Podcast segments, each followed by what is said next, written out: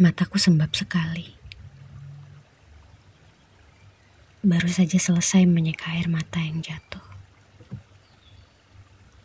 Lebat sekali. Lebatnya seperti derasnya hujan yang turun sore ini. Aku pikir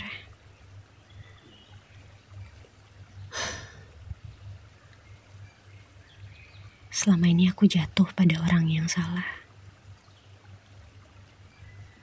Ternyata tidak.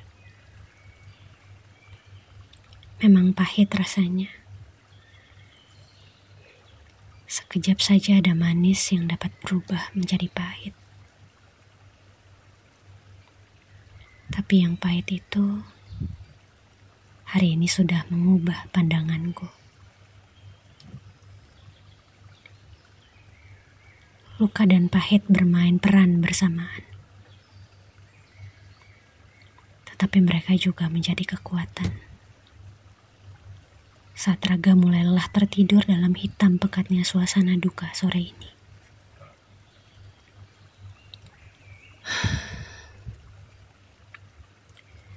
Sudahlah, aku tak dapat melupakannya.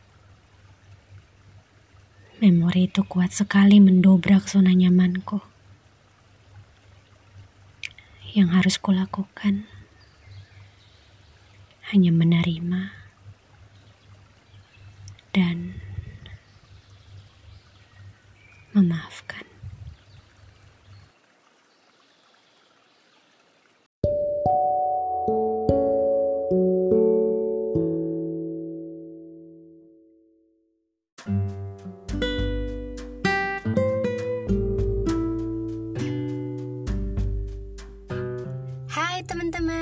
Kasih banyak karena sudah mendengarkan cuap-cuap aku bercerita singkat di cerita tadi yang ceritanya, isi ceritanya tentang seorang wanita yang tidak berusaha untuk melupakan tetapi berdiri untuk memaafkan masa lalunya.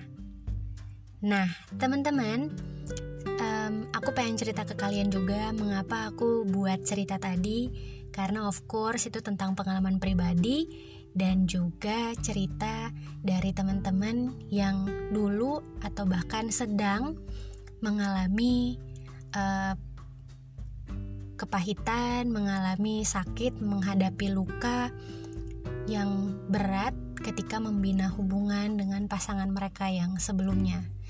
Dan ternyata mereka belum move on karena masih terus kepikiran tentang uh, rasa sakitnya, rasa lukanya, fokusnya masih di situ tuh teman-teman. Nah, makanya aku pengen teman-teman bisa dapat pesan dari podcast hari ini ya. Oke, teman-teman, um, aku mau mulai dengan uh, sharing ke kalian bahwa kadangkala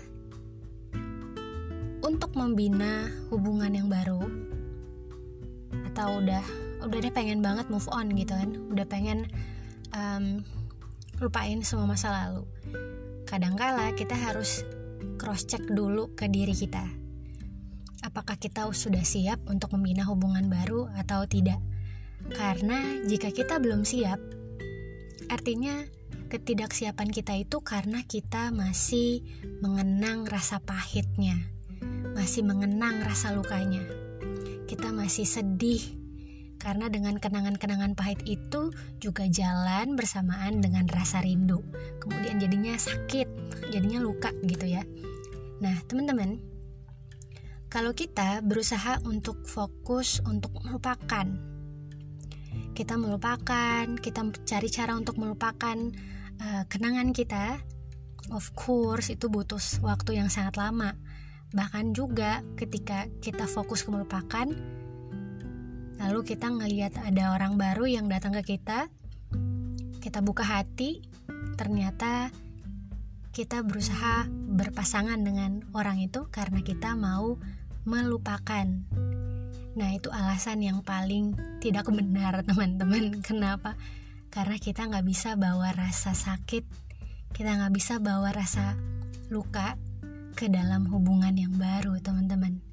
Itulah kenapa tadi aku bilang kita perlu cross check ke diri kita dulu apakah kita sudah siap atau belum karena kalau kita belum siap kita akan jadi toksik buat pasangan kita. Kenapa aku bisa bilang toksik karena kita akan cepet curiga. Kenapa kita curiga? Karena kita soalnya pasangan gue yang dulu nih selingkuh. Karena dulu nih pasangan gue yang dulu suka juga curiga sama gue jadi gue harus curiga juga sama pacar gue yang baru. No guys that's really wrong. Kita harus rubah mindset itu tapi gimana supaya cara cara berpikir itu bisa hilang? Ya kita harus melakukan pengampunan. Kita harus mengampuni diri kita sendiri. Kita harus mengampuni pasangan mantan pasangan kita yang dulu mantan pasangan kita. Terus kita menerima menerima keadaan yang sudah terjadi, karena dengan berusahanya kita untuk fokus ke melupakan, justru itu tidak membantu kita untuk mengampuni. Justru ketika kita mau mengampuni, kita justru akan melihat hal-hal baik terjadi dalam hubungan baru kita. So teman-teman, aku mau uh, podcast hari ini dengan ayat yang aku dapat hari ini di Matius 6 ayatnya yang ke-14. Aku bacain ya. Karena jikalau kamu mengampuni kesalahan orang, Bapamu yang di sorga akan mengampuni kamu juga. Tetapi jikalau kamu tidak mengampuni orang, Bapamu juga tidak akan mengampuni kesalahanmu. Ayat ini benar-benar sangat tegas dan memperlihatkan ketika ya kalau kamu tidak mengampuni orang yang pernah berbuat salah kepada kamu, ya kamu juga tidak diampuni.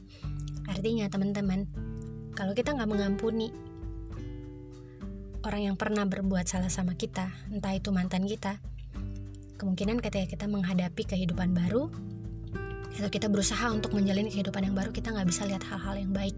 Karena semua itu akan kembali dengan kenangan pahit. Ketika kita lihat ini, kenangan pahit. Ketika kita lihat pasangan kita seperti ini, kenangan pahit. Jadi itu namanya bukan belum belum mengampuni teman-teman So, yuk jangan fokus ke bagaimana melupakan, tapi fokus gimana kita mengampuni, menerima dan memaafkan semua luka dan kepahitan yang sudah terjadi. Sampai jumpa lagi teman-teman di podcast selanjutnya. God bless you, stay healthy, and tetap punya semangat setiap hari dan berbahagia. Bye!